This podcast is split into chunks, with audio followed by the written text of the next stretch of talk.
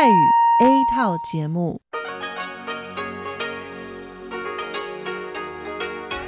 ที่นี่สถานีวิทยุเรดิโอไต้หวันอินเตอร์เนชันแนล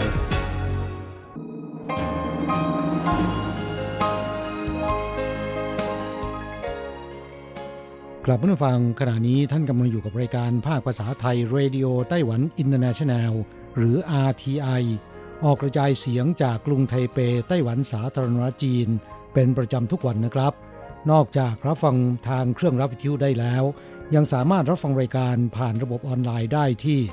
thai.rti.org.tw หรือที่ RTI Fanpage นะครับ ขอเชิญติดตามรับฟังรายการของเราได้ ตั้งแต่บัดนี้เป็นต้นไป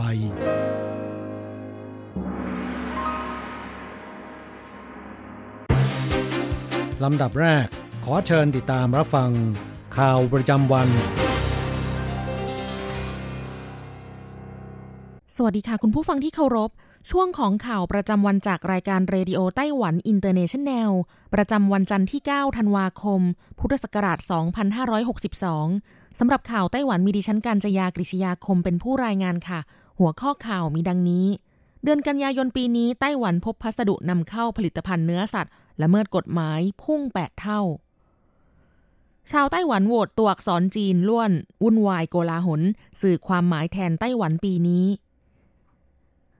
ไต้หวันหนาวจัดกรุงไทเป นครนิวไทเปเพียงสองวัน มีคนหนาวตายแล้ว 29 ราย จับได้แล้วมือวางเพลิงสารพระพรหมชื่อดังในไทเป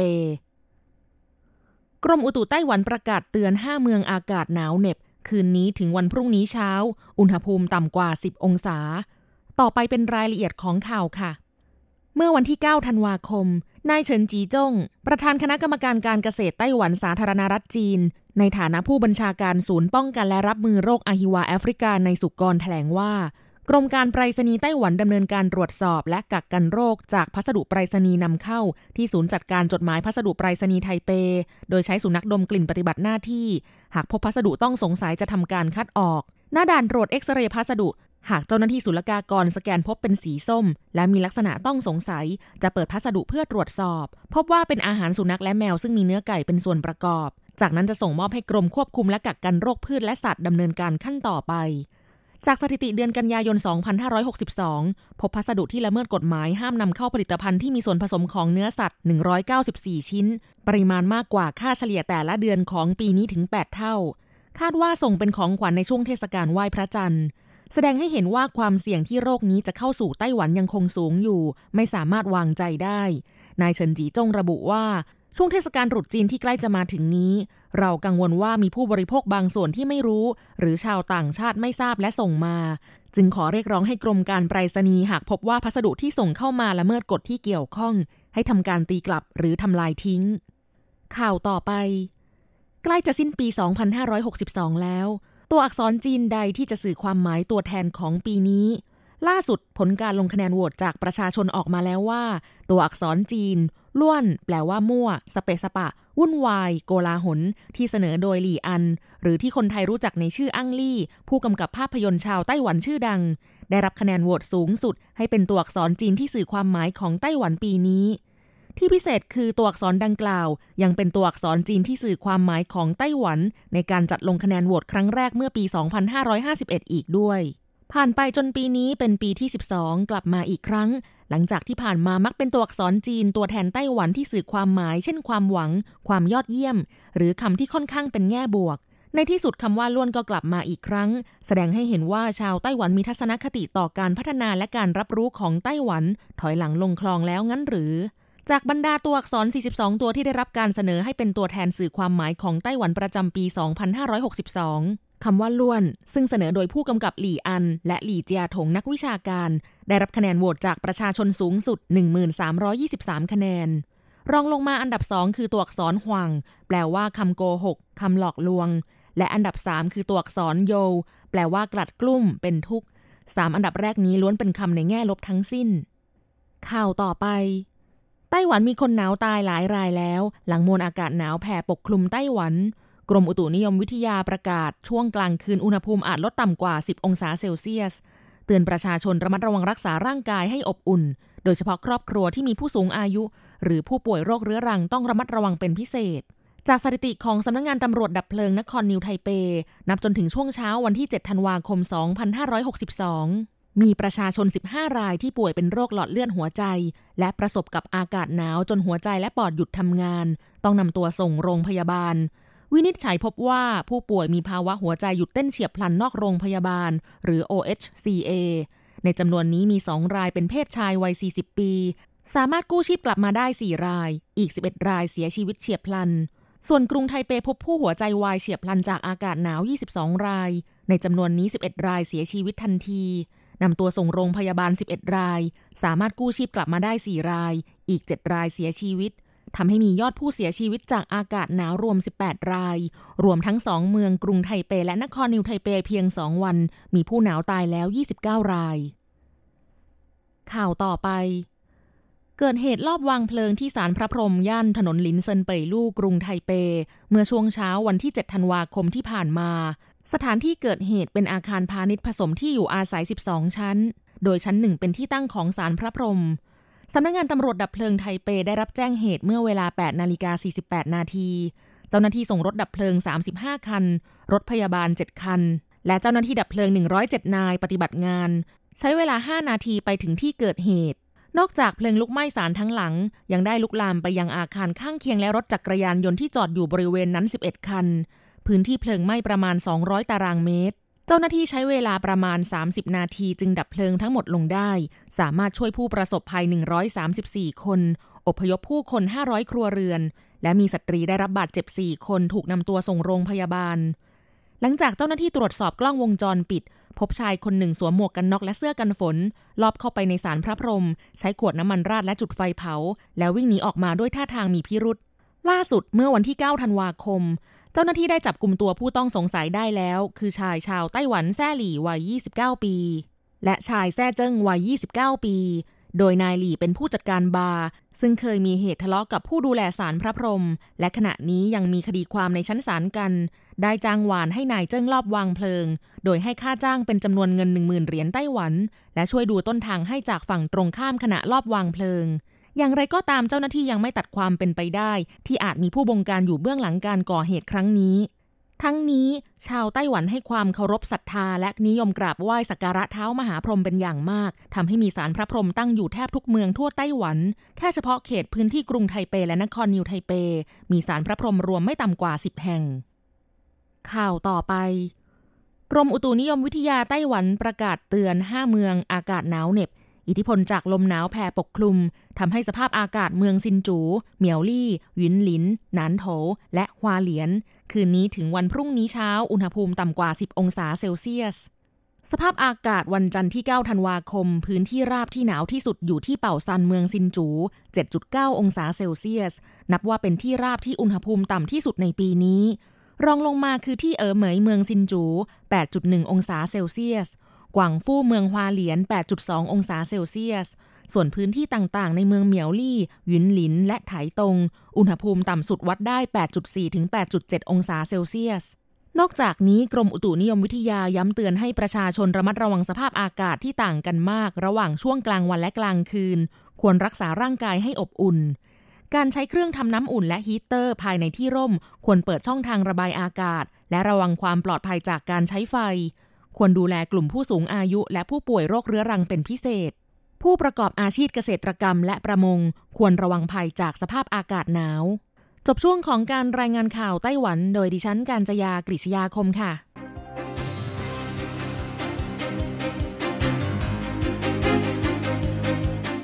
คุณผู้ฟังครับ ต่อไปเป็นข่าวต่างประเทศและข่าวประเทศไทย รายงานโดยผมแสงชัย กิตติภูมิวงศ์ หัวข้อข่าวที่สำคัญมีดังนี้ ภูเขาไฟที่นิวซีแลนด์ปะทุหนักมีผู้เสียชีวิตแล้วหนึ่งคน ชาวฮ่องกงหลายแสนคนออกมาชุมนุมในสุดสัปดาห์ที่ผ่านมารวันดาฉีดวัคซีนสกัดกั้นการระบาดอีโบลา ไฟป่าในออสเตรเลียคาดว่าอุณหภูมิจะสูงขึ้น มีความเสี่ยงไฟป่าระลอกใหม่ทางตะวันออก มงกุฎมิสยูนิเวอร์สปีนี้เป็นของนางงามจากแอฟริกาใต้ ญี่ปุ่นติดตามการทดสอบขีปนาวุธเกาหลีเหนือ ประเทศไทยฉลองนักท่องเที่ยวลาวเดินทางเข้าประเทศ 2 ล้านคน ต่อไปเป็นรายละเอียดของข่าวครับ หลังจากภูเขาไฟทางตะวันออกของเกาะเหนือในนิวซีแลนด์ปะทุขึ้นอย่างกระทันหัน มีผู้เสียชีวิตแล้วหนึ่งคน ภูเขาไฟไวท์ไอแลนด์ซึ่งทรงพลังมากที่สุดในนิวซีแลนด์ อยู่จากฝั่งตะวันออกของเกาะเหนือ 48 กิโลเมตร ปะทุขึ้นในเวลา 14 นาฬิกา 11 นาที ตามเวลาท้องถิ่น ตำรวจนิวซีแลนด์แจ้งว่าได้ช่วยผู้ประสบภัยไว้ 23 คน ซึ่งคาดว่าเป็นนักท่องเที่ยวของเรือสำราญ Ovation of the Sea นักท่องเที่ยวชาวอเมริกันคนหนึ่งโพสต์ภาพภูเขาไฟปะทุ โดยถ่ายจากบนเรือ เห็นกลุ่มควันชุดแรกพุ่งออกจากปากปล่องภูเขาไฟ และแผ่ปกคลุมไปทั่ว เป็นเหตุการณ์น่าระทึกขวัญเนื่องจากก่อนหน้านี้ 30 นาที เขาอยู่ในกลุ่มของนักท่องเที่ยว ซึ่งยืนอยู่ที่ปากปล่องภูเขาไฟ ทางบริษัทเรือสำราญแถลงว่า เรือ Ovation of the Sea เป็นเรือ 16 ชั้น รองรับผู้โดยสารได้ 5,000 คน มีลูกเรือประมาณ 1,500 คน ซึ่งมีแขกจำนวนหนึ่ง ไปเที่ยวที่เกาะภูเขาไฟในวันที่ 9 แต่ยังไม่มีรายละเอียด ต่อไปครับที่ฮ่องกงสุดสัปดาห์ที่ผ่านมามีการชุมนุมใหญ่ ผู้เรียกร้องประชาธิปไตยหลายแสนคนออกมาบนถนน ซึ่งนับว่าเป็นวันที่มีผู้ชุมนุมมากที่สุด ตั้งแต่ฝ่ายสับสนประชาธิปไตย ชนะการเลือกตั้งเมื่อเดือนก่อน กลุ่มแนวร่วมสิทธิมนุษยชนพลเมือง ซึ่งเคยจัดชุมนุมในเดือนมิถุนายนแถลงว่า ผู้เข้าร่วมชุมนุมในครั้งนี้มีมากถึง 800,000 คน ในขณะที่ทางการตำรวจรายงานว่ามีผู้ชุมนุม 180,000 คนเท่านั้น ในช่วงหัวค่ำมีเหตุการณ์ปั่นป่วน ผู้ชุมนุมพ่นสีสเปรย์เขียนถ้อยคำบนกำแพงตึกธนาคาร Bank of China ตำรวจจำนวนมากยืนเฝ้าสังเกตการณ์ด้วยความอดกลั้น ต่อไปครับ ทางการรวันดาเร่งฉีดวัคซีนเพื่อสกัดกั้นการระบาดของเชื้อไวรัสอีโบลา จากสาธารณรัฐคองโก ซึ่งเป็นประเทศเพื่อนบ้าน โดยบริษัทจอห์นสันแอนด์จอห์นสันเป็นผู้ส่งมอบวัคซีนจำนวน 200,000 โดส ทั้งนี้องค์การอนามัยโลกได้ประกาศว่าการแพร่ระบาดเชื้อไวรัสอีโบลาในคองโก เป็นสถานการณ์ฉุกเฉิน มีผู้ติดไวรัสอีโบลาแล้วกว่า 3,000 คน และเสียชีวิต 2,000 กว่าคน ต่อไปครับ ที่ออสเตรเลีย สถานการณ์ไฟป่ายังคงรุนแรง คาดว่าอุณหภูมิจะสูงขึ้น และมีความเสี่ยง จะเกิดไฟป่าระลอกใหม่ ทางฝั่งตะวันออก ซึ่งยังมีไฟลุกโชนอยู่ 100 กว่าจุด ทางการแจ้งว่าสถานการณ์อาจจะเลวร้ายขึ้น คาดว่าอุณหภูมิจะสูงกว่า 40 องศาเซลเซียส ทางนี้ไฟป่าในออสเตรเลียปะทุขึ้นตั้งแต่พฤศจิกายน ทางฝั่งตะวันออกทำลายพื้นที่ไปแล้ว 6.25 ล้านไร่ และบ้านเรือนถูกทำลาย 680 หลัง มีผู้เสียชีวิตอย่างน้อย 4 คน ผู้เชี่ยวชาญชี้ว่าผลจากการเปลี่ยนแปลงสภาพภูมิอากาศทำให้ป่าอยู่ในสภาพแล้งจัด และเป็นเชื้อไฟ จึงเกิดไฟป่าในออสเตรเลีย ที่มีความเลวร้าย และมาเร็วกว่ากำหนดเทียบกับปีก่อน ต่อไปครับ มงกุฎมิสยูนิเวอร์สปีนี้ เป็นของนางงามแอฟริกาใต้ โซซิบีนีตันซี การประกวดมิสยูนิเวอร์สปี 2019 ครั้งที่ 68 จัดขึ้นที่แอตแลนตาสหรัฐ นางงามที่เข้ารอบ 5 คนสุดท้ายรวมถึงฟ้าใสปวีณสุดา ดรูอิ้น ขับเคี่ยวกับนางงามเม็กซิโก เปอร์โตริโก แอฟริกาใต้ และโคลอมเบีย ปรากฏว่านางงามจากเม็กซิโก แอฟริกาใต้ และเปอร์โตริโก เข้ารอบ 3 คนสุดท้าย ในที่สุดนั้น โซซีบีนีตันซี นางงามแอฟริกาใต้คว้ามงกุฎมิสยูนิเวอร์สปีนี้ไปครองสำหรับอันดับสองเป็นของนางงามเปอร์โตริโก อันดับ 3 เม็กซิโก ข่าวต่อไปนะครับ รายงานสถาบันวิจัยสันติภาพระหว่างประเทศสต็อกโฮล์มหรือ SIPRI ได้ระบุว่ายอดขายอาวุธทั่วโลกในปี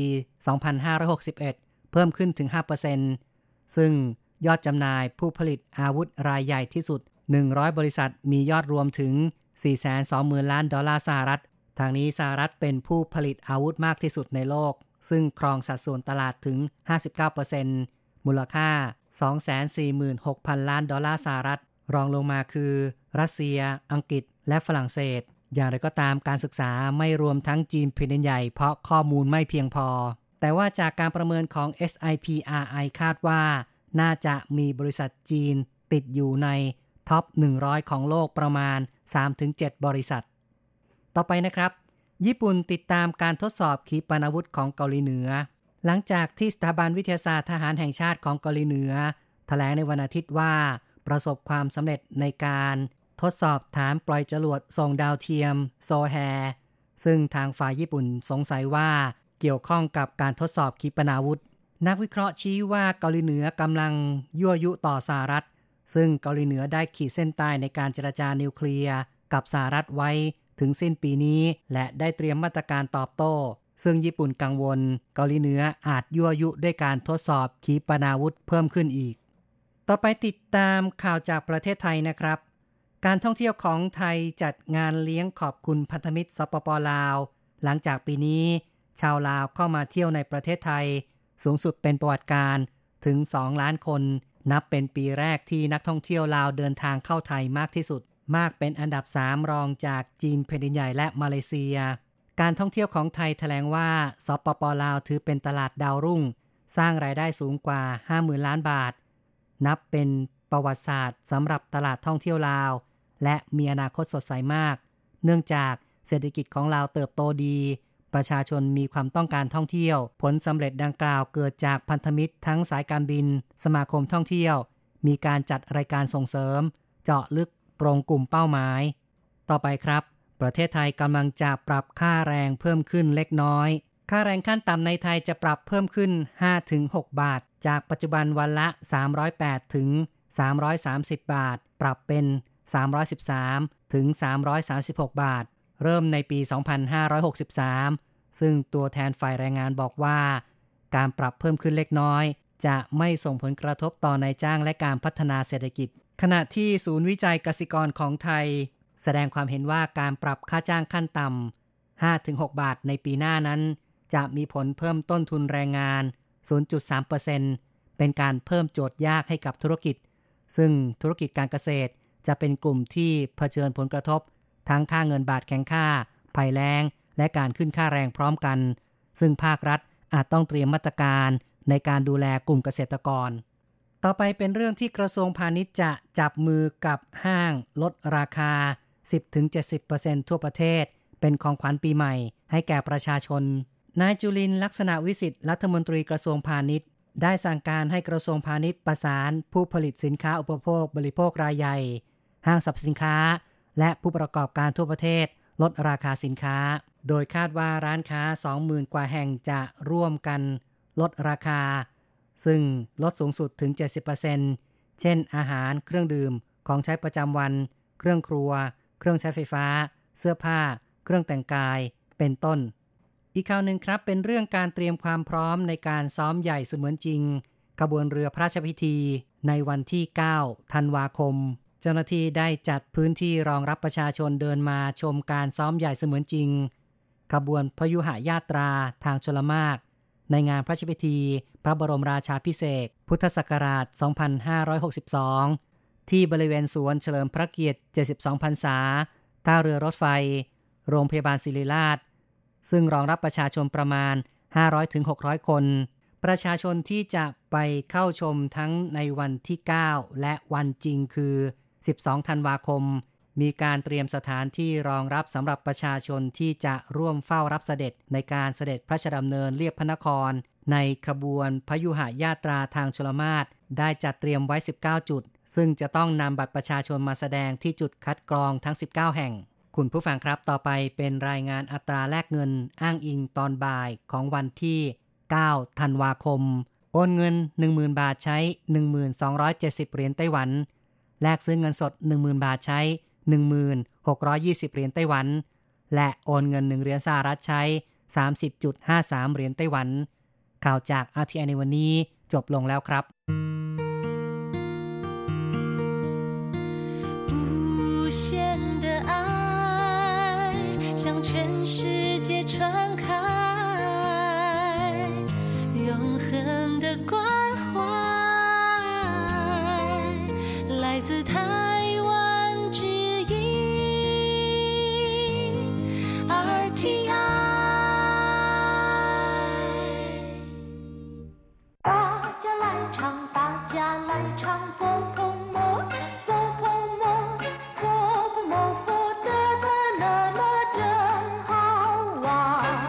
สวัสดีครับเพื่อนผู้ฟัง พบกันในวันนี้เราจะมาเรียนบทเรียนที่ 15 ของแบบเรียนชั้นต้น บทที่ 15เชิงรื่อควายเล่อสุขสันต์วันเกิด ในบทนี้เราจะมาเรียนรู้คำสนทนาเกี่ยวกับวันเกิด และก็การอวยพรวันเกิดของผู้อื่นที่สิบห้า 生日快乐一课文今天我们请王先生吃饭，为什么呢？因为今天是王先生生日。哦，那太好了，祝他生日快乐。第十五课生日快乐บทที่สิบห้าสุขสันต์วันเกิดเซิงรื่อควายเลอแปลว่าสุขสันต์วันเกิด เป็นคำที่แปลกันตรงๆตัวนะครับซึ่งมักจะพูดเป็นความหมายว่าอวยพรให้วันเกิดของคนอื่นมีความสุข อ่านว่าเซิงรื่อควายเลอเซิงรื่อก็แปลว่าวันเกิดควายเลอแปลว่ามีความสุขหรือเป็นสุขเซิงรื่อควายเลอก็คือสุขสันต์วันเกิด今天我们请王先生吃饭วันนี้เราเชิญคุณหวังทานข้าว今天ก็คือวันนี้我们 ก็คือ เราหรือพวกเราชิงแปลว่า เชิญ เรียนเชิญ เชื้อเชิญ หวังเซียนเฉิงคุณหวัง ซึ่งเป็นผู้ชายนะครับชื่อฟันเพื่อนฟังเรียนมาแล้ว แปลว่าทานข้าว รับประทานอาหาร今天我们请王先生吃饭วันนี้เราเชิญคุณหวังทานข้าว หรือวันนี้เราเชิญคุณหวังรับประทานอาหาร为什么呢เพราะอะไรหรือ 为什么แปลว่าเพราะอะไร เติมคำว่าเนไว้ที่ท้ายประโยคคำถาม ไม่มีความหมายใด ๆนะครับ เป็นสร้อยเฉยๆในทำนองเดียวกับคำว่า หรือในภาษาไทย为什么呢เพราะอะไรหรือ因为今天是王先生生日เพราะว่าวันนี้เป็นวันเกิดของคุณหวัง因为แปลว่า เพราะว่า เพราะเหตุว่าจิงเทียนก็คือวันนี้ เรียนไปแล้วนะครับเมื่อสักครู่ชื่อแป ลว่าเป็น หวังเซียนเฉิงคุณหวัง生日แปลว่าวันเกิด因为今天是王先生生日เพราะว่าวันนี้เป็นวันเกิดของคุณหวังอ๋อ那太好了祝他生日快乐อ๋อดีจริง ขออวยพรให้เขาสุขสันต์วันเกิดคำว่าโอ้เป็นคำอุทาน มีความหมายและวิธีการใช้เช่นเดียวกับคำว่าอ้อในภาษาไทย หน้าท่ายเห่าละมีความหมายว่าดีเลิศ ยอดเยี่ยม หรือว่าดีจริง ๆ ในบทเรียนนี้มีความหมายว่าดีจริง ๆ จู้ทาเซิงรื่อควายเลอขออวยพรให้เขาสุขสันต์วันเกิด จู้แปลว่าอวยพรทาก็คือเขาเซิงรื่อควายเลอสุขสันต์วันเกิด ขออวยพรให้เขาสุขสันต์วันเกิด จู้ทาเซิงรื่อควายเลอ ครับผู้ฟังหลังจากที่ทราบความหมายของคำสนทนาในบทนี้ผ่านไปแล้ว ต่อไปขอให้พลิกไปที่หน้า 64 เราจะไปเรียนรู้คำศัพท์ใหม่ๆ ในบทเรียนนี้กัน ศัพท์คำที่หนึ่งจู้แปลว่าอวยพรอำนวยพร หรือความปรารถนาอันหวังให้คนอื่นอยู่เย็นเป็นสุข อย่างเช่นว่าจู้หนี่เฉิงกง ขออวยพรให้คุณประสบความสำเร็จ อ่านว่าจู้หนี่เฉิงกงจู้หนี่ชินฝู ขออวยพรให้คุณประสบแต่ความสุข อ่านว่าจูนี่ซินฟูจูนี่ช่นลี่ขออวยพรให้คุณประสบแต่ความราบรื่น เรียกว่าจูนี่ช่นลี่จู้หนี่一路平安ขออวยพรให้คุณเดินทางโดยสวัสดิภาพ อ่านว่าจู้หนี่一路งอันจูนี่เจียนคัขออวยพรให้คุณจงมีสุขภาพร่างกายที่สมบูรณ์แข็งแรง 祝你事业发达ขออวยพรให้คุณเจริญก้าวหน้าในหน้าที่การงาน หรือทำมาค้าขึ้นกิจการเจริญรุ่งเรือง เรียกว่าจู้หนี่ชื่อเย่ฟ้าตาจู้ฝูแปลว่าอวยพรให้มั่งมีสีสุขคำอวยพรของคนจีนเนี่ยมีมากมายนะครับเพื่อนผู้ฟัง นี่เป็นเพียงส่วนหนึ่งเท่านั้นที่ยกตัวอย่างมาให้เพื่อนผู้ฟังได้พอรู้ว่า คนจีนเขาอวยพรมักจะกล่าวคำอวยพรในลักษณะใดบ้างนะครับ ต่อไปไปดูคำศัพท์คำที่สองวัวมันแปลว่าพวกเราคำคำนี้เป็นสรรพนามนะครับ ใช้เรียกกลุ่มหรือว่าฝ่ายเดียวกับตน หรือบุคคลหลายคนรวมทั้งตนเองด้วย เรียกว่าวัวมันอย่างเช่นว่าวัวมันตะจ้าบ้านของพวกเราวัวมันตะกัวจ้าประเทศของพวกเรา ส่วนพวกท่าน พวกคุณ เรียกว่าหนีมัน พวกเขาเรียกว่าท่ามันศัพท์คำต่อไป วุ้ยฉัมะแปลว่าทำไม เพราะเหตุใด หรือเพราะอะไร เป็นคำที่ใช้ถามถึงมูลเหตุหรือว่าจุดมุ่งหมาย อย่างเช่นว่า你为什么哭คุณร้องไห้เพราะเหตุใด你为什么要去ทำไมคุณถึงต้องไป为什么会发生这种事情ทำไมถึงได้เกิดเรื่องทำนองนี้ขึ้นได้ศัพท์คำต่อไปที่เราจะมาทำความรู้จัก ซึ่งมีส่วนเกี่ยวข้องกับคำว่า วิสัมมะที่แปลว่าทำไม หรือเพราะเหตุใด เพราะอะไร ศัพท์คำนี้อ่านว่า อิงวุ้ยแปลว่า เพราะ เพราะเหตุว่า หรือว่าเนื่องจากคำนี้เป็นคำสันธานใช้แสดงมูลเหตุหรือว่าเหตุผล อย่างเช่นว่า因为我爱你ก็เพราะว่าผมรักคุณ因为他骂我所以我哭了ก็เพราะเขาด่าผม เพราะฉะนั้นผมจึงร้องไห้ 因为下雨所以无法出门เพราะเหตุว่าฝนตก จึงไม่สามารถออกจากบ้านไปได้因为交通阻塞所以迟到了เพราะเหตุว่าจราจรติดขัด จึงทำให้มาถึงสาย มาถึงศัพท์คำสุดท้ายที่เราจะมาทำความรู้จักนะครับเซิงรื่อควายเลอเรียนไปแล้วคร่าวๆ ตอนต้นรายการ แปลว่าสุขสันต์วันเกิด ในวันเกิดของผู้อื่นเราจะอวยพรให้เขาผู้นั้นสุขสันต์วันเกิด ซึ่งจะกล่าวคำอวยพรว่า จูหนี่เซิงรื่อควายเลอขออวยพรให้คุณสุขสันต์วันเกิด大家一起来唱生日快乐歌ทุกคนมาร้องเพลงสุขสันต์วันเกิดพร้อมๆ กันเถิดคำว่าเซิงแปลว่า เกิด คลอด หรือว่าให้กำเนิดรื่ก็แปลว่าวันเซิงรื่ก็คือวันเกิด อย่างเช่นว่า他的生日是一月二号วันเกิดของเขาตรงกับวันที่สองเดือนมกราคม ส่วนคำว่าควายเล่แปลว่ามีความสุข หรือว่าเป็นสุข อย่างเช่นว่าควายเล่อต่หวยเซี่ยวยิ้มแย้มอย่างมีความสุขควายเล่อต่ถงเหนียนวัยเด็กที่มีความสุขควายเล่อต่เกอช่างร้องเพลงอย่างมีความสุขเชิงรือควายเล่ก็แปลว่า สุขสันต์วันเกิด ครับเพื่อนฟังหลังจากทราบความหมายของคำศัพท์แล้ว ต่อไปขอให้พลิกไปที่หน้า 65 ของแบบเรียน เราจะไปฝึกหัดพูดพร้อม ๆ กับคุณครูเซน 代换练习你们为什么请我吃饭因为今天是你的生日哦你们对我太好了祝你生日快乐我太高兴了你们为什么请我吃饭ทำไมพวกคุณเชิญฉันทานข้าว请我吃饭แปลว่าเชิญฉันทานข้าว因为今天是你的生日เพราะว่าวันนี้เป็นวันเกิดของคุณ 因为今天เพราะว่าวันนี้是你的生日เป็นวันเกิดของคุณ哦你们对我太好了อ๋อพวกคุณช่างดีต่อฉันเหลือเกิน对我太好了ช่างดีต่อฉันเหลือเกิน祝你生日快乐ขออวยพรให้คุณจงสุขสันต์วันเกิด我太高兴了ฉันดีใจเป็นที่สุดเลย太高兴了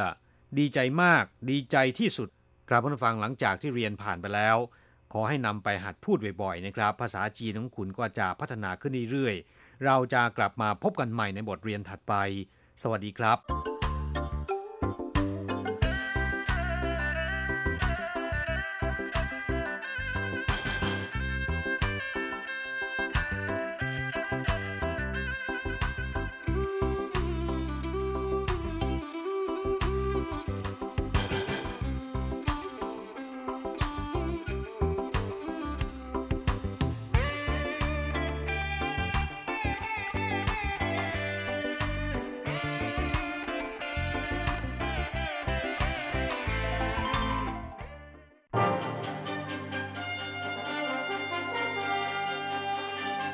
รับฟังรายการภาคภาษาไทย Radio Taiwan International หรือ RTI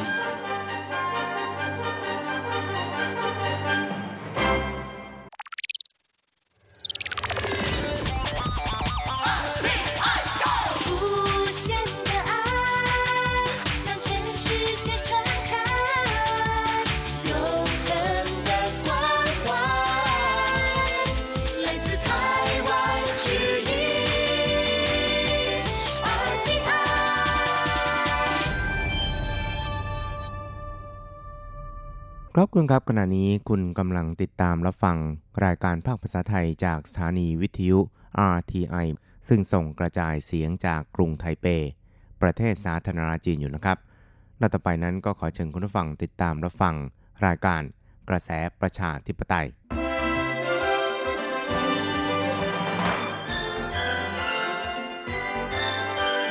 กระแสประชาธิปไตย ประชาธิปไตยนำเราสู่ความหวัง ขอต้อนรับคุณผู้ฟังสู่กระแสประชาธิปไตย โดยกฤษณัยสายประพาส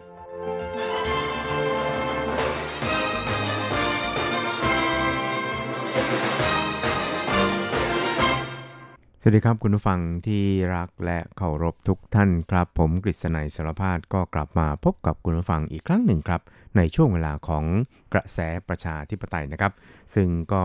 จะพบกับคุณผู้ฟังเป็นประจำทุกสัปดาห์ครับ ในค่ำวันจันทร์แล้วก็เช้าวันอังคาร 3 ครั้งด้วยกันครับ ก็จะนำเอาเรื่องราวความเคลื่อนไหว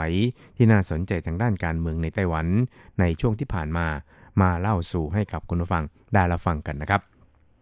ครับข่าวข่าวทางการเมืองในช่วงสัปดาห์ที่ผ่านมาในไต้หวันนะครับ ก็เห็นจะหนีไม่พ้นข่าวคราวเกี่ยวกับการ นำเอาระบบ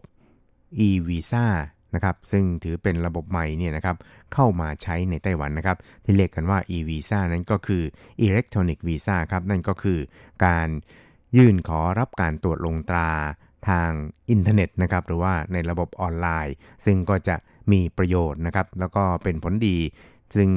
จะสามารถยื่นขอรับการตรวจลงตาได้เนี่ยตลอด 24 ชั่วโมงเลยทีเดียวนะครับ แต่ว่าก็เรียกได้ว่า ได้เพิ่มเงื่อนไขนะครับแล้วก็ต้องเพิ่มเอกสารหลักฐานที่จำเป็นนะครับไม่ว่าจะเป็นในส่วนของหลักฐานทางการเงินนะครับ ซึ่งตอนแรกก็มีการปล่อยข่าวออกมาครับว่าต้องเป็นหลักฐานทางการเงินย้อนหลังถึง 3 เดือนนะครับ ซึ่งก็ได้สร้างความไม่พอใจให้กับบรรดา ผู้ที่ชอบไปเที่ยวเมืองไทยนะครับ แล้วก็บรรดาบริษัททัวร์ทั้งหลาย เพราะว่ามันจะสร้างความยุ่งยาก เพราะว่าจะต้องไปก๊อปปี้นะครับ หรือว่าจะต้องไปขอรับรองเอเอกสารหลักฐานจากทางสถาบันการเงินมานะครับ แต่ว่าก็ทางสำนักงงานการค้าและเศรษฐกิจไทย ซึ่งมีสถานะเทียบเท่ากับสถานทูตของไทยในไต้หวันนี่นะครับ ก็ได้ออกมาชี้แจงนะครับว่า หลักฐานทางการเงินเหล่านี้นะครับไม่จำเป็นจะต้องไปขอจากสถาบันการเงินนะครับ ก็เพียงแต่ซีร็อกนะครับหรือว่าก๊อปปี้สำเนานะครับหน้าปกของสมุดเงินฝาก แล้วก็ใบหน้าสุดท้ายล่าสุดเนี่ยนะครับ เท่านั้นก็เพียงพอแล้วนะครับ นอกจากนี้นะครับก็ยังมีเอกสารหลักฐานที่เกี่ยวข้องกับการซื้อตั๋วเครื่องบิน แล้วก็การจองที่พักในเมืองไทยด้วยนะครับ จึงจะสามารถ ขอวีซ่าหรือว่าขอรับการตรวจลงตราจากทางสำนักงงานได้นะครับ ซึ่งตอนหลังเนี่ยก็เรียกได้ว่าทางสำนักงงานการค้าเนี่ยนะครับ เดิมทีนั้นก็จะเริ่มใช้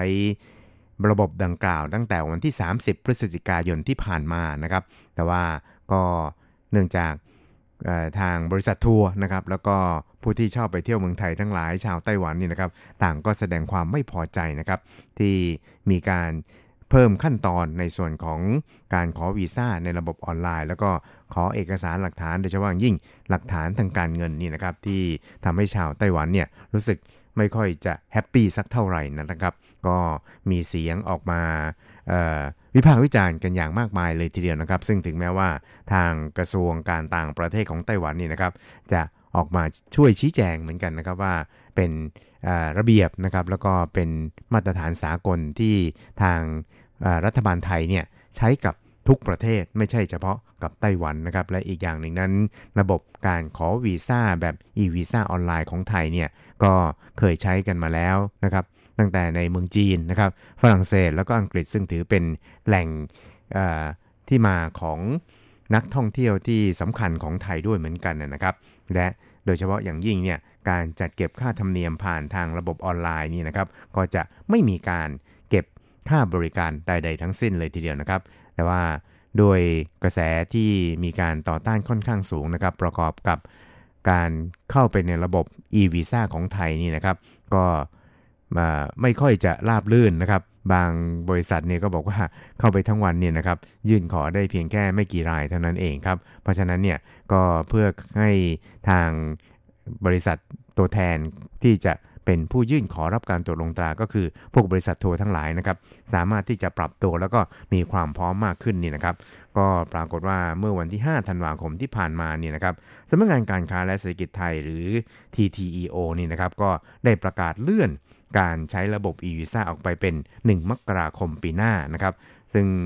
ก็จะมีการจัดอบรมนะครับบรรดาตัวแทนของบริษัททัวร์ที่จะมาเป็นตัวแทนยื่นขอวีซ่า กับทางสำนักงานนี่นะครับ แล้วก็จะต้องอได้รับการทดสอบจนได้มาตรฐานสามารถดำเนินการได้นะครับ จึงจะได้รับสิทธิ์การเป็นตัวแทน การยื่นขอรับการตรวจลงตรานะครับ ก็ยื่นไปเป็นวันที่ 1 มีนาคมปีหน้านะครับ ก็ยังคงมีเวลาในการปรับตัวอีกประมาณ 3-4 เดือนนั่นเองนะครับ เพราะฉะนั้นเนี่ยในส่วนนี้นะครับทางบริษัททัวร์เนี่ยก็เรียกว่าได้ หายจอหายใจหายคอเนี่ยนะครับคล่องมากขึ้นนะครับในโดยเฉพาะอย่างยิ่งในช่วงไฮซีซันช่วงปีใหม่นะครับแล้วก็ในช่วงเทศกาลตรุษจีน ปลายเดือนมกราคมด้วยนะครับแล้วก็ตามเนี่ยนะครับทางสมาคมผู้ประกอบการธุรกิจการท่องเที่ยวของไต้หวันเนี่ยก็ยังคงแสดงความไม่พอใจในเรื่องที่ทางสำนักงงานนะครับ ได้พ้องต้องการให้นักท่องเที่ยว แล้วก็บริษัททัวร์นี่จะต้องแนบ เอกสารหลักฐานทางด้านการเงินนะครับ ให้ในช่วงของการขอรับการตรวจลงตราด้วยนะครับ แล้วก็ขู่ว่าจะเคลื่อนไหวเพื่อต่อต้านการจัดกรุ๊ปทัวร์ไปท่องเที่ยวเมืองไทยด้วยนะครับ ซึ่งในส่วนนี้เนี่ยนะครับก็เรียกว่าเป็นการคู่นะครับ ก็ต้องการให้มีการยกเลิก การต้องแนบสำเนาเเกี่ยวกับหลักฐานทางการเงินในการขอวีซ่านะครับ ซึ่ง ในส่วนนี้นี่นะครับทางนายเซียวโปเหรินนะครับประธานสมาคมผู้ประกอบการธุรกิจท่องเที่ยวไต้หวันเนี่ยก็ได้บอกว่าซึ่งถ้าว่าฝ่ายไทยนี่ยังคงยืนยันที่จะดำเนินการตามวิธีการแบบนี้ต่อไปนี่นะครับทางสมาคมเนี่ยก็อาจจะเคลื่อนไหวเพื่อต่อต้านการเดินทางไปท่องเที่ยวอย่างประเทศไทยนะครับครับอย่างนั้นก็ตามเนี่ยทางสำนักงงานการค้าและเศรษฐกิจไทยไทเปนะครับก็ย้ำครับว่า ปัจจุบันนั้นมีเพียงการยื่นขอวีซ่าในไต้หวันเท่านั้นนะครับที่ต้อง แนบหลักฐานการเงิน แต่การขอวีซ่า on arrival หรือว่าวีซ่าหน้าด่านเนี่ยนะครับไม่จำเป็นจะต้องอใช้นะครับแล้วก็ไม่มีการเก็บค่าธรรมเนียมด้วย ไปจนถึงสิ้นเดือนเมษายนปีหน้านะครับซึ่งก็หวังเป็นอย่างยิ่งครับว่า กระแสแล้วก็ธุรกิจเกี่ยวกับการขอวีซ่าไทยเพื่อไปท่องเที่ยวอย่างประเทศไทยของชาวไต้หวันนะครับ ก็เรียกว่าชะลอตัวลงนะครับ แล้วก็ เป็นการปฏิรูประบบวีซ่าออนไลน์เนี่ยให้มีความคล่องตัวแล้วก็มีความทันสมัยมากยิ่งขึ้นมากกว่าเดิมนะครับ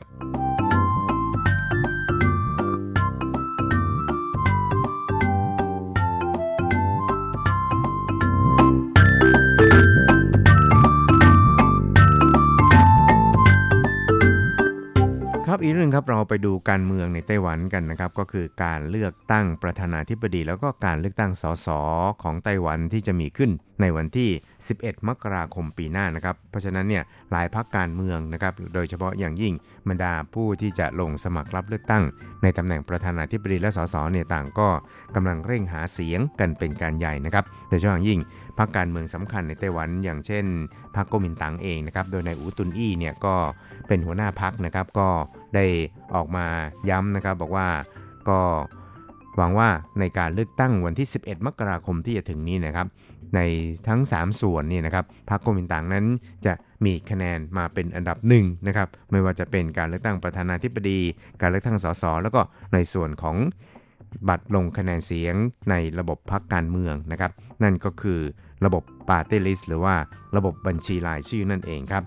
สำหรับในส่วนของนายฮันกัวยีเองนะครับ ก็ได้พูดคุยนะครับ แล้วก็สนทนากับบรรดา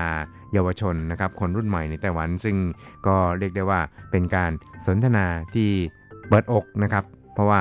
ทางฝ่ายคนรุ่นใหม่นี่นะครับก็มีการตั้งคำถามถามในหารนี่นะครับแบบที่เรียกว่าเผ็ดร้อนพอสมควรนะครับโดยเฉพาะอย่างยิ่งในแง่ของการสมรสของเพศเดียวกันนะครับ ว่านายหานั้น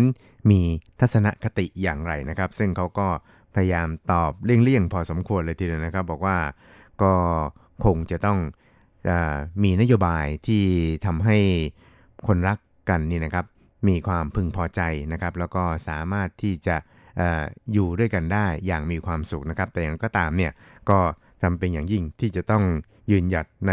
คุณค่าแห่งความเป็นครอบครัว เช่นเดียวกันนะครับ ซึ่งเขาก็บอกครับบอกว่าความคิดเห็นจนถึงขนาดนี้ของเขาเองนี่นะครับเขาเนี่ยก็ยังคงยืนหยัดในจุดยืนที่ เห็นด้วยนะครับกับการที่คนรักกันนะครับ ไม่ว่าจะเป็นเพศเดียวกันหรือว่าต่างเพศกันเนี่ยก็ได้สมความปรารถนานะครับ แต่ว่าก็จำเป็นอย่างยิ่งที่จะต้องคำนึงถึงคุณค่าแห่งความเป็นครอบครัวที่มีมาแต่ดั้งเดิมครับสำหรับในส่วนของประธานาธิบดีไช่อิงเหวินผู้นำไต้หวัน ซึ่งก็เป็นผู้สมัครรับเลือกตั้งในตำแหน่งประธานาธิบดีของพรรค DPP พรรครัฐบาล ในคราวนี้นะครับก็ได้ตระเวนหาเสียง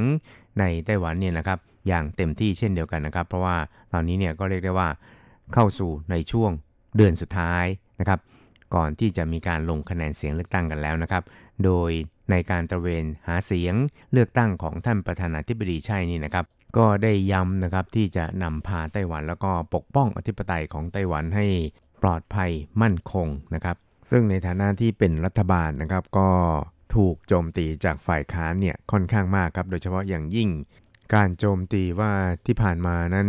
รัฐบาลของท่านประธานาธิบดีใช่นี่นะครับ ไม่มีผลงานเป็นชิ้นเป็นอันเลยนะครับ ซึ่ง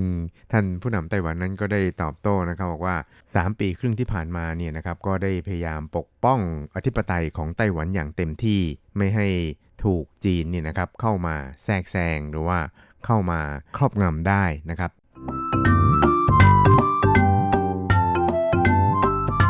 ครับอีกหนึ่งครับเราไปดูกันที่เครื่องบินทิ้งระเบิด B52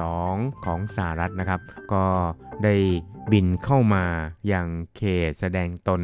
น่านฟ้าของไต้หวันเป็นครั้งแรกนะครับ ในรอบหลายหลายสิบปีที่ผ่านมา ซึ่งก็มีนักวิชาการหลายคนทีเดียวครับที่ได้ออกมาวิจารณ์นะครับ ว่าการที่เครื่องบินลบหรือว่าเครื่องบินทิ้งระเบิด B52H ของสหรัฐเข้ามาปรากฏกายบริเวณช่องแคบไต้หวันนี่นะครับอาจจะเป็นการส่งสัญญาณของ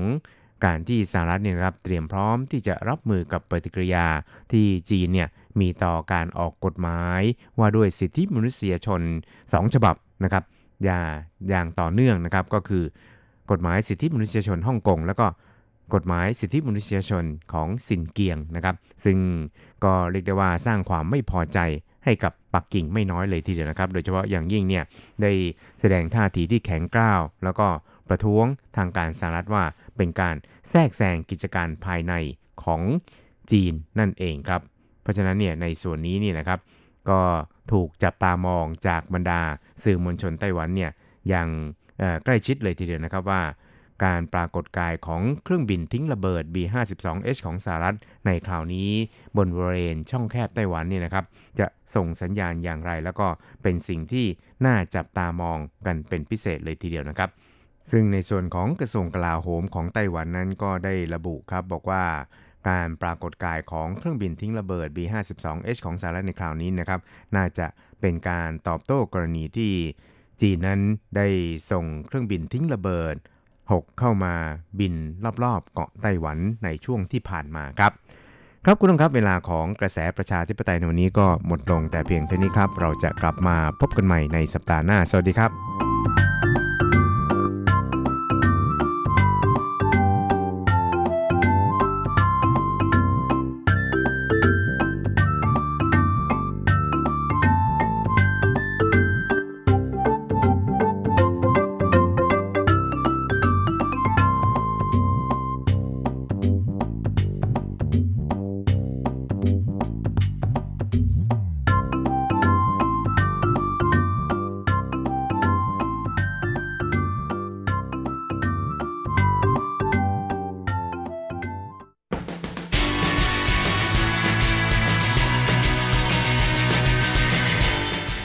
ปัจจุบัน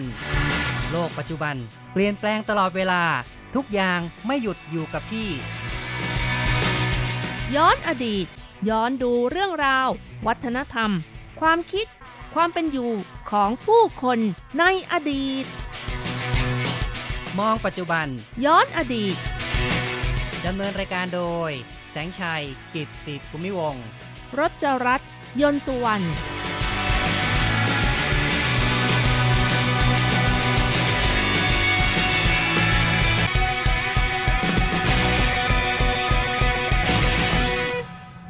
คุณผู้ฟังที่รักครับ พบกันอีกแล้วในมองปัจจุบันย้อนอดีตนะครับ ในครั้งนี้เราจะมองเรื่องตัวเลขกันนะครับ ค่ะ ตัวเลขกับชาวจีนนะคะ เพราะว่าคนจีนนี่บางตัวเลขนี่ชอบ แต่บางตัวเลขก็ไม่ชอบ เพราะว่าถือว่าบางตัวเลขเป็นอัปมงคล บางตัวเลขนี่เป็นมงคลนะคะ ใช่ครับ ซึ่งในช่วงที่ผ่านมานี่ก็มีข่าวคราวเกี่ยวกับการประมูลเลขทะเบียนรถยนต์นะครับ ใช่ค่ะ ซึ่งเลขทะเบียนที่คนไต้หวันไม่ชอบนั่นก็คือเลข 4 นะคะ ครับแน่นอนว่าเลขสี่นี่คนไม่ชอบนะครับ เพราะว่ามีความหมายในทางที่ไม่ดีมีเสียงไปพร้อมกับคำว่า สื่อ หรือว่าซี่ซีนะครับใช่แปลว่าค่ะตายนั่นเองนะครับ นั่นนะสิก็เลยไม่มีคนชอบใช้นะคะ และที่ผ่านมานะคะ กระทรวงคมนาคมไต้หวันก็เปิดประมูลป้ายทะเบียนแห่งชัยชนะที่มีเลขตัว V 3 ตัวนะคะครับติดกันเลยอ๋อค่ะนี่ไม่ใช่เลขนะ แต่ว่าเป็นตัวอักษรเป็นตัวภาษาอังกฤษนะครับ ใช่ซึ่งค่ะก็มีความหมายที่ดีเหมือนกันนะครับ ซึ่งคำว่า V ก็มาจากคำว่า Victory แปลว่าชัยชนะนะคะครับเพราะฉะนั้นป้ายทะเบียนที่ขึ้นต้นด้วย V 3ตัว โอ้โห กว่าจะมาเจอกันนี่ไม่ไม่ใช่เป็นสิ่งที่ง่ายนะ โอกาสที่จะเวียนมาใช้ตัว V นี่เรียกว่านานนะครับ ใช่ค่ะ แล้วก็การใช้ในครั้งนี้มีตัว V 3 ตัว ถ้าพลาดโอกาสนี้ไปแล้วนะคะ อีก 40 ปีข้างหน้าจึงจะวนมาใช้ป้ายทะเบียนตัว V อีกนะคะ ครับก็ไม่รู้เหมือนกันนะว่า ชีวิตนี่จะอยู่ถึงอีก 40 ปีไหมเนาะนะครับ เพราะฉะนั้นนี่เวียนบรรจบมาพบกับตัว V ก็เลย กลายเป็นสิ่งที่ผู้คนนั้นก็ชอบกันมากนะครับ เพราะฉะนั้นทางกระทรวงคมนาคมไต้หวันก็เลยเปิดประมูลป้ายทะเบียนแห่งชัยชนะ V3 ตัวนี้รัดแรกในวันที่ 18 พฤศจิกายนที่ผ่านมานะคะและเป็นรอตแรกนะคะ ที่นำมาประมูลมีทั้งหมด 20 แผ่นด้วยกัน จากจำนวนทั้งหมด 150 แผ่นค่ะ แล้วก็จะทยอยกันประมูลจนถึง เดือนมิถุนายนปีหน้านะคะ ครับแน่นอนว่านอกจากจะมีตัวหนังสือเป็นตัว V แล้ว ก็ต้องมีตัวเลขด้วย ซึ่งตัวเลขนั้นก็เชื่อว่าเป็นตัวเลขที่สวยๆ คนก็จะชอบกันมากนะครับ ใช่ค่ะ เริ่มกันที่ V 3ตัว 0033 จนถึง V 3ตัว 0063 ค่ะ และไม่รวมตัวเลข 4 ซึ่งเป็นตัวเลขที่ชาวจีนเชื่อว่าอัปมงคลอยู่ด้วยค่ะ ครับ เพราะฉะนั้นนี่นะครับ เลขสวยๆ ใครๆก็อยากจะได้กันใช่ไหมครับ ใช่ค่ะ และพูดถึงตัวเลขแล้วนะคะ ตัวเลขที่คนจีนชอบมากนี่มีหลายตัวด้วยกันนะคะ ไม่เพียงแต่เลข 0 เลข 6 และเลข 9 ค่ะ ล้วนเป็นเลขมงคล เนื่องจากมีคำพ้องเสียงกับคำที่มีความหมายในเชิงบวกกันทั้งนั้นนะคะครับก็เชื่อว่าเลข 8 นี่ก็ฮิตเหมือนกันนะครับ เพราะว่า 8 นี่ก็จะออกเสียงว่าปา จะพ้องกับคำว่าฟาที่แปลว่า ฟ้าใช้นะครับ ก็ซึ่งนับว่าเป็นเลขที่มีคนชอบไม่น้อยเหมือนกัน ค่ะ ฟ้าใช้ก็คือความเจริญรุ่งเรือง หรือว่าความรุ่งโรจน์ความร่ำรวยนั่นเองนะคะ เป็นตัวที่เขานิยมใช้โดยเฉพาะในช่วงตรุษจีนใช่ไหมคะ ก็จะนำมาใช้ในการอวยพร ก้งสีฟ้าใช้ครับก็ทำนองนี้ล่ะนะครับ นอกจากนี้ก็ยังมีตัวเลขที่เป็นศูนย์นะคะ ก็มีความหมายที่ว่าทั้งหมดนะคะ และยังทำให้ตัวเลขของจำนวนเงินที่ลงท้ายด้วยเลขนี้มีค่ามากขึ้นด้วยนะคะครับคงต้องบอกว่าแล้วแต่มุมมองของคนแหละ จริง ๆคำว่าศูนย์นี่หลาย ๆ คนอาจจะไม่ชอบเพราะว่าเหมือนกับกินไข่นะอ๋ออย่างเวลาไปสอบนี่ถ้าได้ศูนย์นี่ก็ไม่ค่อยอยากจะได้กันใช่ไหมครับ แต่ว่าในแง่นี้ในแง่ที่จะมองว่าเป็นเรื่องของความสมบูรณ์ ความครบถ้วนคำว่าหยวนนี่ก็มาจากคำว่าหยวนหมันเหมือนกันนะครับภาษาจีนหยวนหมันหยวนหมันนี้ก็แปลว่า ความสมบูรณ์นั่นเองนะครับค่ะ และตัวที่ยังชื่นชอบก็ยังมีเลข2นะคะ เป็นตัวเลขที่มักได้รับการยอมรับว่าเป็นเลขที่ดีในวัฒนธรรมจีน ถ้า 2 อยู่ด้วยกันเนี่ยอย่างคำว่า4นะคะ4 2 ตัว4ที่แปลว่าความสุขนี่ก็ เป็นสวงสี่ใช่ไหมคะครับ ก็เป็นคำที่มงคลมากเลยใช่ชอบใช้ในช่วงของเออการแต่งงานใช่ไหมคคะรับ งานมงคลงานแต่งงานนะครับคำว่า2นี่ก็เป็นสัญลักษณ์ของการเป็นคู่กันนะครับ2นี่เออก็คือว่าไม่ใช่โดดเดี่ยวเนาะอยู่ด้วยกันเป็นคู่นะครับ ค่ะ อย่างเอ่อวันชาติของไต้หวันนี่ 20 ใช่ไหมคะ 12 ตัวมาอยู่ด้วยกันก็เป็นคู่เหมือนกันครับค่ะ เป็นตัวเลขที่มงคลด้วยค่ะ แล้วก็ยังมีตัวเลข 3 นะคะ ซึ่งเลข 3 ภาษาจีนก็คือซันค่ะ ซันมีเสียงคล้ายกับตัวอักษรคำว่าเกิด ในภาษาจีนก็คือเซิงนะคะ ก็ถือว่าเป็นเลขนำโชคเช่นกันค่ะอืมเนาะนะครับ เราก็ไล่กันตั้งแต่เออเลข ศูนย์เลขสองและเลขหนึ่งนี่ คิดว่าก็คงจะไม่ค่อยชอบเท่าไหร่ใช่ไหมครับ ใช่ค่ะครับ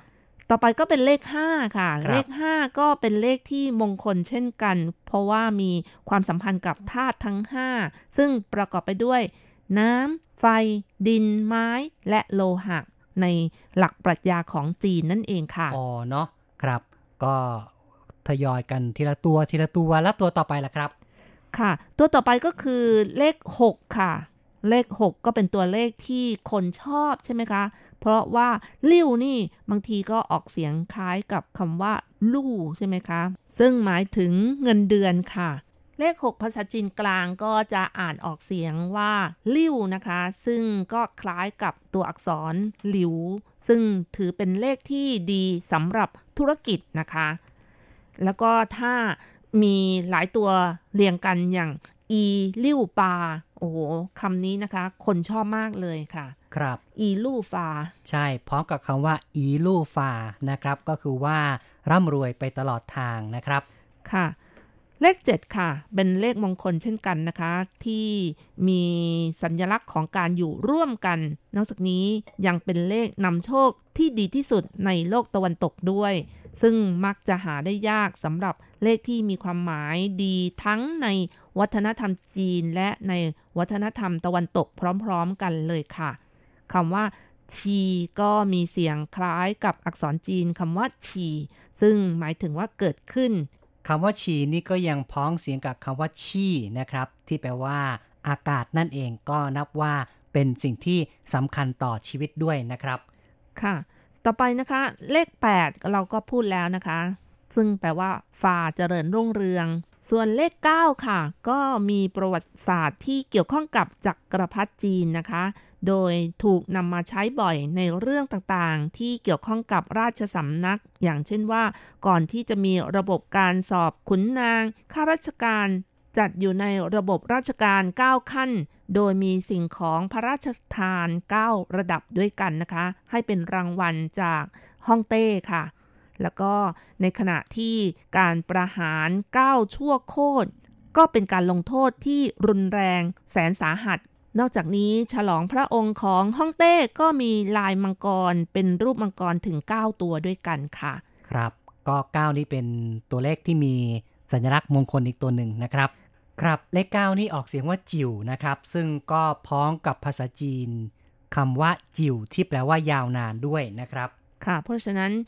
นิยมนำมาใช้ในพิธีการแต่งงานด้วยค่ะ ครับ ก็อย่างว่าเนาะช้างช้างจิ๋วจิ๋วนะครับ ก็คือ ยืนยาวนานๆนะครับคำว่าจิ๋วนี่ก็คือยาวนานนั่นเองค่ะอยู่นิรันดร์นั่นเองนะคะ เพราะฉะนั้นตัวเลขในตามความเชื่อของชาวจีนนี่ก็อย่างที่เราบอกมานะครับ เลขศูนย์มีคนชอบนะครับหนึ่งนี่ไม่น่าจะมีคนชอบเท่าไหร่นะครับค่ะเพราะว่าเป็นเรื่องของเอ่อความโดดเดี่ยวอะไรเงี้ยนะครับ แล้วก็เลขสองนี่ก็เป็นเลขที่มีความหมายว่าเป็นคู่นะครับ เพราะฉะนั้นก็มีผู้ที่ชอบเหมือนกัน ส่วนเลขสามก็โอเค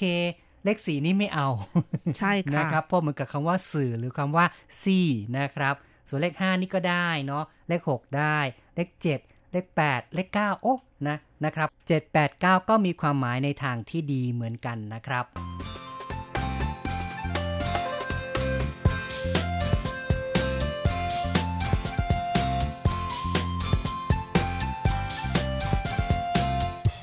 รเราก็พูดกันไปถึงเลขโดดแล้วนะ หมายถึงตัวเลขตัวเดียวนะครับ มีความหมายอย่างไรบ้าง ก็ได้บอกไปแล้ว ทีนี้เนี่ยชาวจีนก็จะมีการนำเอาตัวเลขมาพูดเป็นหลาย ๆ ตัว ซึ่งก็จะมีความหมายในทางที่ดีบ้าง ไม่ดีบ้างนะครับ ค่ะ อย่างเช่นคำว่า อีลู่ปา อย่างที่เราพูดแล้วนะคะ ก็คือ อีลู่ฟา ก็เป็นคำมงคลนะคะ ก็คือรุ่งเรืองตลอดชีวิต หรือว่าตลอดรอดฝั่ง ตลอด หนทางที่เดินเดินทางนะคะ ใช่ครับ อีลิ่วปา ก็เหมือนกับคำว่าอีลูฟานะครับ เสียงใกล้เคียงกันก็เลย ถือว่าเป็นคำที่มีความเป็นมงคลนะครับ อีลูฟาก็คือชีวิตรุ่งเรืองไปตลอดทางนะครับ และยังมีอีกตัวเลข 3 ตัวที่คล้ายกับอีลิ่วปานะคะ ก็คือชีลิ่วปาค่ะ ก็มีเขาบอกว่าเสียงคล้องจองกับคำว่าอีลู่ฟาเช่นกันนะคะครับในภาษาของจีนกวางตุ้งนั่นเองค่ะอ๋อก็หมายถึงโชคลาภตลอดทางค่ะ อืมนะครับ ก็เป็นเลขมงคลเหมือนกันนะครับ จะยกตัวอย่างเลข 3 ตัวนะคะ ชีซื่อปาค่ะ ในภาษาจีนกลางนี่เลขนี้ออกเสียงคำว่า ชีซื่อปา ชี่สื่อปานะครับ ไปตายซะเถิดทำไมไม่ไปตายเสีย อะไรอย่างเงี้ยเป็นคำด่านะคะอืมเนาะเป็นการดูถูกหรือว่าล้อเลียนมากกว่านะคะครับก็คือดูถูกว่า เอ๊ะ อย่างนี้ก็ทำไม่ได้ ชี่สื่อปาอืมชี่ชี่ซื่อปานะครับ ก็คือ 748 ใช่ไหมครับ ใช่ชี่ซื่อค่ะปานะครับแหม มันทำไมคล้องจองกันจริงเลยนะคะใกล้เคียงจริง ๆ เลยนะครับ ชีซื่อปา ชี่ซื่อปานะครับ 748 นี่อย่าพูดมั่วๆนะค่ะนะครับ ต้องระวังนะครับ ต่อไปก็จะยกตัวอย่างเลข 4 ตัวที่นำมาใช้แล้วก็มีความหมายทั้งดีไม่ดีทั้งด่าคนอะไรอย่างนี้นะคะ ยกตัวอย่าง อู่ซัน อู่ซื่อ อูซัน อูซื่อนะครับ ก็คือ 5354 นะนะคใช่รับค่ะ ในภาษาจีนกวางตุ้งนี้ออกเสียงคล้ายกับคำว่า ไม่อยู่ไม่ตายผู้เซิงผู้สื่อนั่นเองนะคะ นะครับ ก็คือว่าจะอยู่ก็ไม่อยู่จะตายก็ไม่ตายนะครับอืมมักใช้เรียกสิ่งที่เสมือนตายไปแล้วครึ่งหนึ่ง หรืออยู่ริมปากเหวแห่งความตาย นอกจากนี้ในภาษาจีนกวางตุ้งก็ยังมีความหมายว่าลักษณะที่ไม่เหมาะสมด้วยนะคะ ครับ ค่ะ แล้วก็ยังมีอีกนะคะ 1314 ออกเสียงคล้ายกับคำว่า一生一世 ครับหนึ่งชีวิตหนึ่งชั่วอายุ ครับ 一三一四นะครับ ก็คือ一生一世เป็นความหมายว่าตลอดชั่วชีวิตนะครับ ซึ่งก็อาจจะเปรียบเปรยว่าจะอยู่ร่วมทุกข์ร่วมสุขกันตลอดชั่วชีวิตนะครับ เป็นการใช้ในความหมายที่ค่อนข้างจะซึ้งนะครับ ว่าจะอยู่ร่วมกันจะ ครองรักร่วมกันทำนองนี้นะครับ ตลอดชั่วชีวิตครับค่ะ แล้วก็จะยกตัวอย่างตัวเลข 4 ตัวในภาษาจีนกลางนะคะ ที่มีความหมายว่าทำให้โกรธนะคะก็คือชีซื่ออู่เลี่ยวครับ เสียงคล้ายกับคำว่าชี่ซื้อหวอเลยอ๋อนะนะครับ ชีซื่ออู่เลี้ยวก็คือ 7456 นะครับ ค่ะ 氣死我了ครับก็คือ ฉันเนี่ยโกรธจะตายแล้วนะทำนองเนี้ยทำฉันโกรธมากเลยเป็นต้นนะครับค่ะ และยังมีอีกตัวเลขหนึ่งนะคะ ที่เรียงกัน4ตัวนี่ก็มีความหมายที่ใกล้เคียงกันกับคำว่า 九死一生ก็คือ 九四一三นะคะ ซึ่งในภาษาจีนกวางตุ้งก็คือ9ตาย1รอดค่ะ 九死一生ค่ะ มีความหมายว่าโอกาสตายสูงมากเลยนะครับ ตายตั้ง 90% รอดแค่ 10%เท่านั้นนะครับ เพราะฉะนั้นถ้าเขาพูดว่า九四一三นะครับก็เป็นการเปรียบเปรยว่าโอกาสรอดเนี่ยน้อยมากนะครับ เอาละครับเราก็พูดคุยกันมาพอสมควรในเรื่องเกี่ยวกับตัวเลขในวันนี้ เห็นทีต้องขอยุติรายการมองปัจจุบันย้อนอดีตเอาไว้ก่อน อย่าลืมกลับมาพบกันใหม่ในครั้งต่อไปนะครับ สวัสดีครับ สวัสดีค่ะ